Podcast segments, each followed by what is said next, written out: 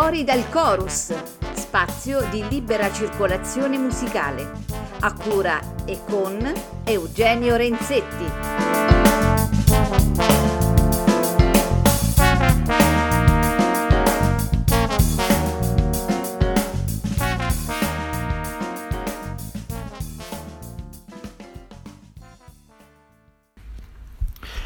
Bentrovati a tutti i radioascoltatori a questa nuova puntata di Fuori dal Chorus, spazio di libera circolazione musicale. Allora, oggi sono felicissimo, ehm, proprio personalmente, di avere come ospite il maestro Marcello Rosa.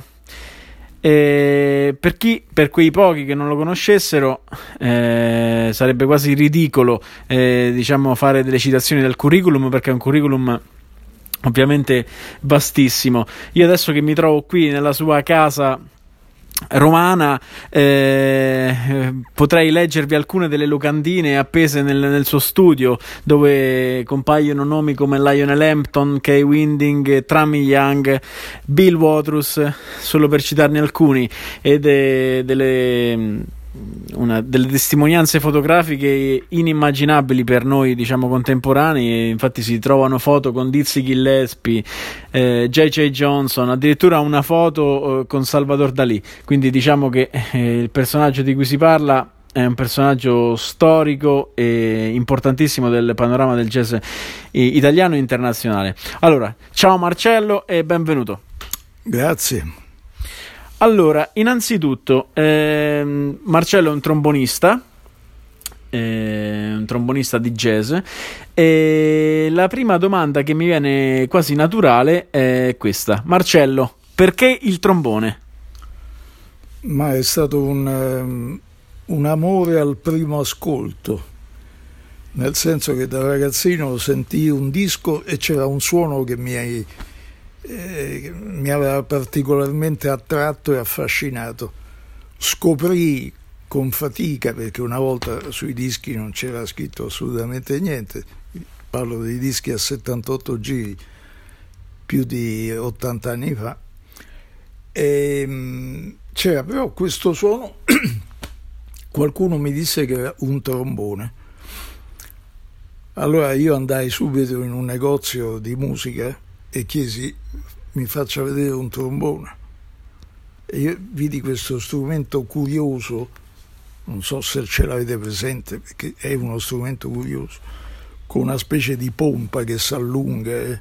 Perché diciamo quindi che il trombone non è quello strumento che fa po po po, ma il trombone è quello No, eh, po po po eh, eh, mi sembra riduttivo in effetti e non fa nemmeno pa che è altrettanto riduttivo e, e, e goffo. Il trombone è uno strumento non per niente nei, nei, dipinti del Beato Evangelico e parliamo del, delle prime raffigurazioni del trombone. Del trombone ci sono degli angeli musicanti, molti di questi angeli, guarda caso, suonano il trombone, che è rimasto nella sua fisica inalterato, salvo mh, dei piccoli dettagli, però il concetto per cui è uno strumento di altissima con un pedigree molto profondo mi piaceva il suono e feci, io a quell'epoca studiavo il pianoforte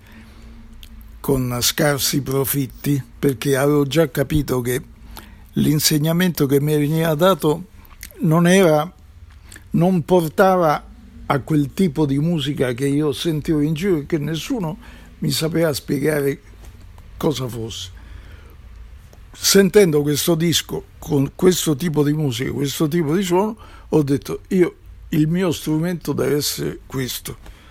Una volta constatato che oltretutto il trombone era alla mia portata di mano, perché insomma avevo l'età giusta per uno strumento che ci voglio una certa dimensione di braccia.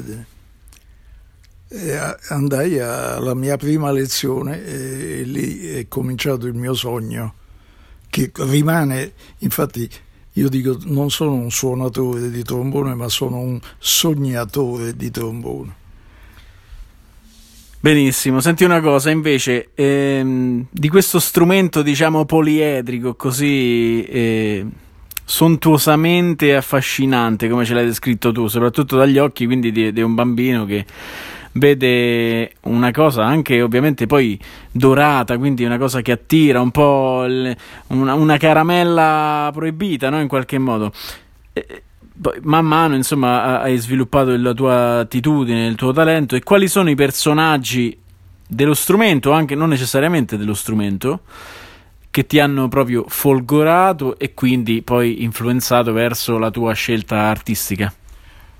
Allora, io eh, già mh, mm, mi è capitato di dirlo, ma lo confermo perché secondo me il pregio, se vogliamo chiamarlo pregio, della mia, eh, come si dice, appartenenza a questo eh, mondo un po' particolare che è quello del jazz, deriva dal fatto che io ho avuto una grossissima fortuna, io la reputo una grossissima fortuna, quella di aver ascoltato il jazz, adesso per gli ascoltatori bisogna fare de- delle piccole precisazioni. È una musica particolare. Esistono tanti tipi di jazz, tante...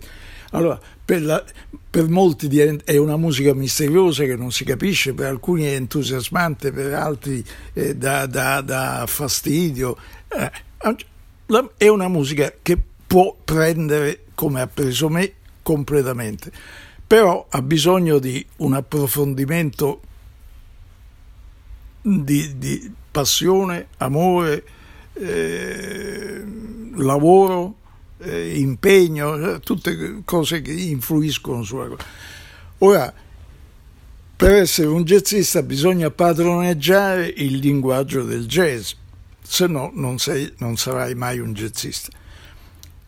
Per padroneggiare come si fa? Bisogna ascoltare quello che fanno gli altri, no? Perché io a scuola ho imparato a parlare l'italiano male, infatti si sente che ogni tanto mi sbaglio ancora, ma insomma l'italiano lo parlo e riesco a comunicare con, con gli italiani. Ma se devo andare in Inghilterra qualche cosa, non posso far sempre finta di chiedere excuse me, eh, no? Eh, parlare un inglese, devi parlare quella lingua lì. La musica è la stessa cosa. La musica o suoni o non suoni, strimpelli.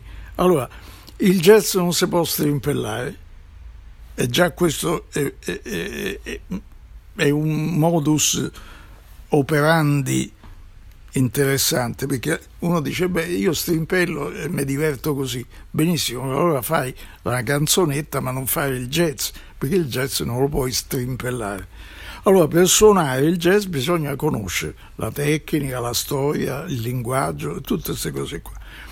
Io ho avuto la fortuna da ragazzino di ascoltare in ordine al contrario, diciamo, tre personaggi del, del trombone jazz. Il primo erano gli inizi degli anni 50, si chiamava Bill Harris, era un trombonista americano solista dell'orchestra di Woody Herman, insomma un nome che vinceva il referendum come miglior trombonista del mondo, quella, e venne in Italia, a Roma in particolare, dove l'ho sentito io, con il Jazz at the Philharmonic, che era una formazione messa su da un, un impresario molto intelligente, si chiamava Norman Granz, che radunava i migliori specialisti dei vari strumenti e assemblava un'orchestra formata di nomi e nel loro genere eh,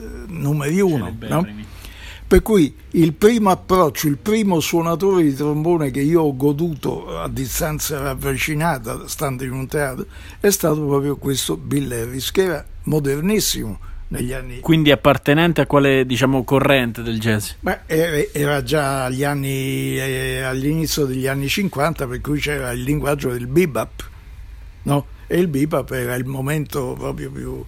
Ancora non era venuto fuori l'astro J.J. Johnson, che sarebbe stato poi giudicato il migliore di sempre. ma questi eh, sono gusti, insomma, questa è una cosa da vedere. Questo Bill Levis per me era il massimo del linguaggio moderno.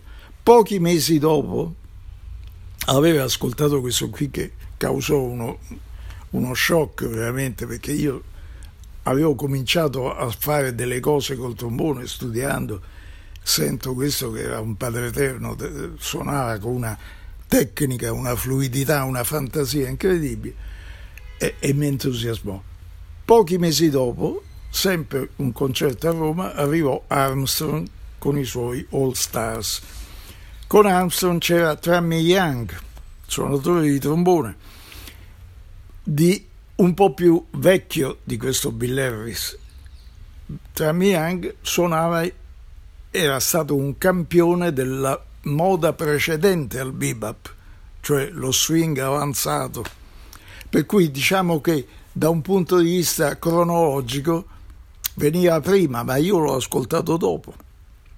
Dopo pochi mesi, questa è una, una cosa unico, credo, al mondo, ho ascoltato Kid Dory. Kid Dory è quello che è stato definito il padre di tutti i trombonisti jazz, uno nato alla fine dell'Ottocento, per cui quando l'ho ascoltato io era un vecchietto, molto più giovane di me adesso, ma per me era un vecchietto, e suonava con, una completamente all'opposto agli, agli eh, proprio eh, era l'opposto di, di, di Bill Harris e quasi molto precedente al linguaggio di Tram Young, però era quello che aveva dato il via a tutto. Per cui ho sentito il linguaggio da quello più evoluto a quello più primitivo, ma dove primitivo non vuol dire povero, primitivo perché è venuto prima, capite? Artisticamente Giotto vale quanto Dalì o quanto Fontana, no? Non puoi fare, dice, è più bello, poi i gusti sono gusti. Certo. Ascoltando questo linguaggio io sono riuscito, cioè, penso di aver avuto la fortuna di sintetizzare quali erano le note giuste dei vari, no? E sulla base di queste note giuste per me, fra virgolette, ho sviluppato una mia maniera di suonare. Per cui, siccome nel jazz la cosa importante è la, la personalità di chi suona, se qualcuno vuole ascoltare me, mi ascolta e sente no un trombone, so Marcello Rosa che suona il trombone. Poi è liberissimo di dire Marcello Rosa è un cane, oppure sì, qualche cosa la sa fare, oppure no. Quindi diciamo che tu hai e, mm, diciamo imparato, ma non solo imparato, è proprio eh, familiarizzato con questo linguaggio né tramite i libri né tramite la moda, ma proprio tramite delle emozioni, delle vibrazioni. Quindi è diventato proprio il tuo essere. Questo hai trovato il tuo essere tramite le emozioni, delle, quello che sentivi e quello che cercavi. Sì, e oltretutto ho imparato a, a, a parlare quella lingua sul luogo perché io sono stato in America, sono stato, eh, la prima volta che sono andato e chiedevo eh, in un italiano fra, fra le, le, no? nessuno capiva niente, se parlavo italiano mi capivano, se parlavo inglese come pensavo io nessuno mi capiva. Alla fine adesso io, io, riesco a parlare abbastanza bene l'inglese, per cui vuol dire che a forza di frequentare non gli inglesi, la lingua, uno assume quella familiarità e quella credibilità che sono alla base del, del jazz. Bene, quindi diciamo che da lì sei partito, questo sogno è partito così in maniera quasi da fuoco d'artificio, ti è un po' sconvolto e poi tra le tantissime cose che hai fatto eh, risaputo che per, per, oltre 30 anni, diciamo per una trentina d'anni, hai lavorato nell'ambiente della RAI come ideatore di programmi radiotelevisivi, conduttore, eccetera, eccetera. Qualche, qualche racconto su questa esperienza, insomma, che credo abbia, mm, eh, come dire, abbia fatto parte in maniera importante della tua vita. Allora, ehm anche qui io penso di essere il depositario di, di, un segreto semplicissimo che ho portato avanti che si basa su, sull'esperienza diretta. Prima di me altri hanno fatto programmi alla radio, no? sempre divulgativi, eccetera, però sempre con, quella, con quell'approccio didattico che se salti una puntata non capisci niente, eh, quella successiva. Allora io trovai il sistema di fare un programma e il titolo lo diceva tutto, che si intitolava Jazz Jockey, cioè io presentavo i dischi di jazz in circolazione nel momento che uno ascoltava. Siccome era un programma settimanale, l'appassionato di jazz, accendendo quella mezz'ora al pomeriggio su Radio 2, eh, sentiva le novità del momento, ma queste novità non erano necessariamente quelle incise, le novità potevano essere anche delle riedizioni, delle, delle storie, delle, delle antologie, per cui veniva eh, il discorso che io ho fatto ascoltando questi eh, trombonisti di età diversa, una, al contrario, non mescolando partendo dagli inizi che uno è, padronissimo di non gradire, dice ah, a me mi piace sentire Miles Davis e non voglio sentire King Oliver, no? Eh, però era uscito un disco, una riedizione di King Oliver, io la mettevo e subito dopo magari potevo mettere Miles Davis. Tu, neofita che ascolti per la prima volta un programma, dici, ah, vedi, sono due trombe completamente diverse, ma jazz è questo e jazz è quello. Poi il gusto tuo personale ti, ti permette di scegliere o di seguire o meno una cosa, ma l'informazione è completa se no va sempre a finire che è parziale perché nessuno si può sentire 30 trasmissioni dalla prima all'ultima no? con l'orecchio appuntato a questo nel 22, nel 23, questo nel 25. Quindi diciamo che hai costituito una sorta di... Una, è una maniera nuova per, di fare informazione. All'epoca c'era un, uno che era stato in America, si chiamava eh, Renzo, la voce dell'America, Renzo Renzi. Eh? mi disse, dice, è l'idea geniale, perché appunto portava l'ascoltatore a mm, immagazzinare diverse sensazioni, diverse emozioni nello, nell'arco di mezz'ora. E soprattutto era il, il, valore intrinseco dell'informazione, quella che adesso forse manca un po', es- canalizzando diciamo, l'attenzione sempre sulle sulle, diciamo sì, sulle solite cose. Tu, diciamo, la tua offerta era varia e vasta.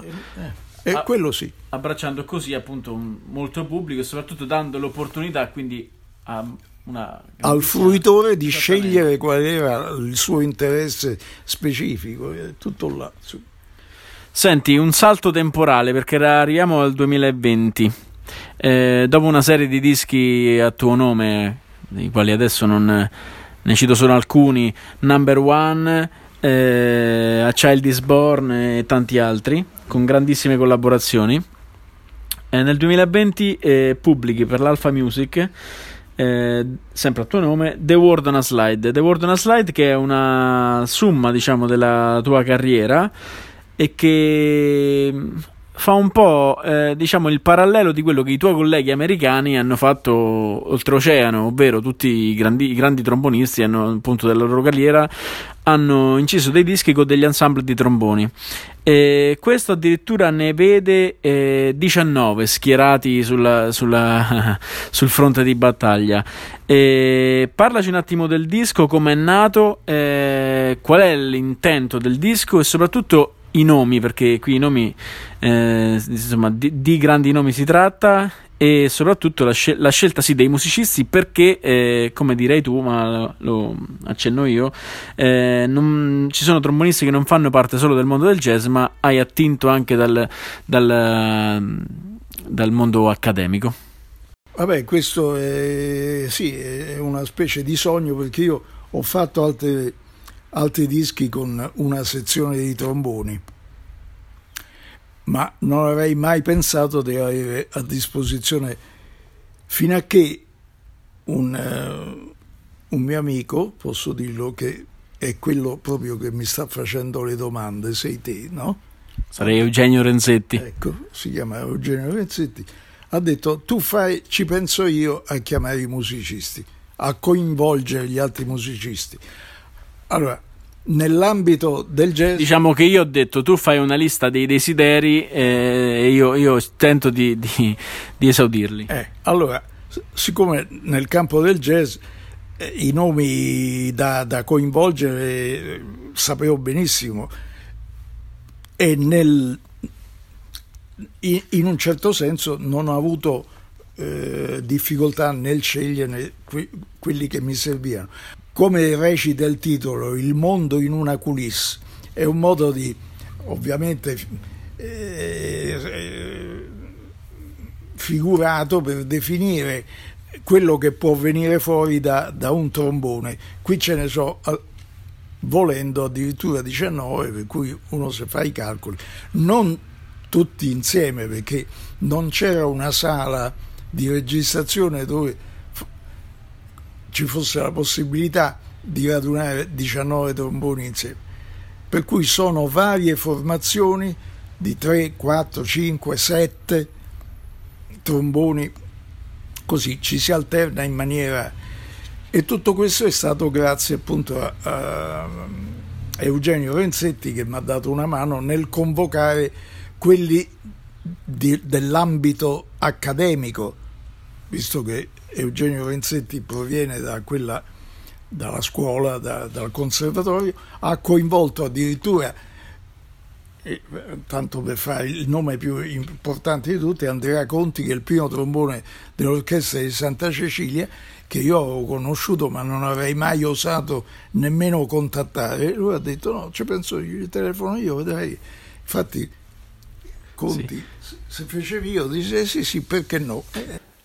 Accanto a lui, i, diciamo, i nomi provenienti dal, dall'ambiente accademico sono eh, David Ceste, trombonista dell'orchestra della RAI, Matteo De Luca, primo trombone solista dell'orchestra della Swiss Romande di Ginevra, Diego Di Mario, primo trombone dell'orchestra della RAI, Giovanni Dominicis, che da poche settimane ha vinto il posto da primo trombone al Teatro Comunale di Bologna, Vincent Le Pap, eh, primo trombone del Teatro Reggio di Torino, Luigino Leonardi, trombonista della banda dell'Aeronautica Militare, Gianfranco Marchesi, trombone basso dell'orchestra della RAI, Francesco Pierzanti, eh, trombonista che collabora con eh, tutte le istituzioni lirico-sinfoniche più importanti d'Italia.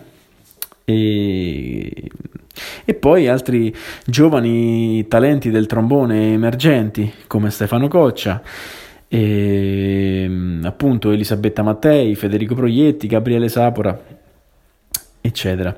E non va dimenticata ovviamente la ritmica che affianca eh, questa potenza d'ottone, formata da Paolo Tombolese al pianoforte, Luca Berardi alla chitarra, Roy Panebianco alla chitarra, Marco Seniscalco al contrabbasso e basso elettrico, Cristiano Michalizzi alla batteria e Filippo Raporta alle percussioni. E i, i, alcuni tra i più importanti nomi del, del trombone jazz italiano che sono, questo lo, lo, ripasso la palla a Marcello. Beh, intanto eh, ripeto che c'è Eugenio Renzetti in quelli non nominati da lui, perché, ma lo nomino io e tre, Eugenio Renzetti. Invece i, i, quelli più specificatamente jazzistici sono stati Mario Corvini, eh, Massimo Morganti, Andrea Andreoli e poi oltretutto via etere con Roberto Rossi uno dei nomi più prestigiosi del trombonismo italiano. Insomma. Ok, quindi diciamo che esce fuori una bagarre di... di... una bagarre nel, nel, senso buono. Una bagarre nel senso buono ovviamente, di, di suoni trombonistici affi- che insomma tra- trattano i tuoi arrangiamenti di celebri pezzi del jazz o tue composizioni originali in maniera appunto eh, poliedrica ed aggiungo entusiasmante. Eh, allora, eh, come qualsiasi cosa che ho, fatto in vita mia, io non sono assolutamente soddisfatto, se non per il fatto che in, in certi sono una, una ventina di brani, adesso ma come, quanti sono? 19? 16. 16 brani.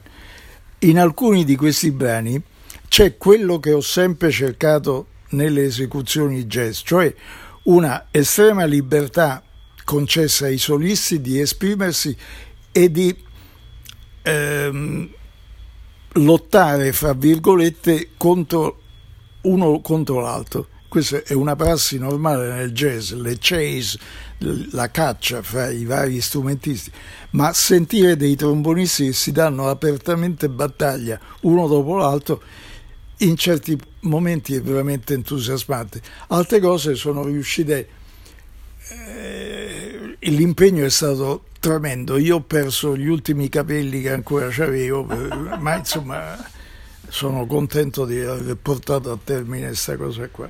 Senti, abbiamo parlato anche troppo perché è il caso di lasciare spazio alla musica, alla tua musica che ascolteremo tra poco. Marcello, eh, ti ringrazio perché questa tua partecipazione è una grande testimonianza e ovviamente onora me e tutta Meria Radio. I brani che ascolteremo sono, in ordine, Toledo, brano di Marcello, della quale esiste anche una celeberrima versione registrata da Frank Rosolino, Autumn Leaves, Blues Strano, Viva Gordon, Southern Ballad, Il ladro di noccioline, Hamptoniana, Tributo Kid. Poi arriva un medley composto da tre brani. Il primo, Il contadino allegro di Robert Schumann, The Preacher di Horace Silver e The Sinner dello stesso Marcello. What Are You Doing in the Rest of Your Life, Moon River, Easy to Love, 14 febbraio e la title track del disco The World on a Slide. Concludo nel disco due bonus track, Miss Magnolia Lee e Il ladro di noccioline, entrambi brani dello stesso Marcello, ripresi da vecchie incisioni, dove è lo stesso Marcello che incide tutte le voci dei tromboni sovraincise. So, ho voluto inserire queste cose perché erano due provini fatti da me che non avevo la possibilità di avere una sezione di trombone. E allora suonai le varie parti in sovraincisione erano i primi tentativi all'epoca.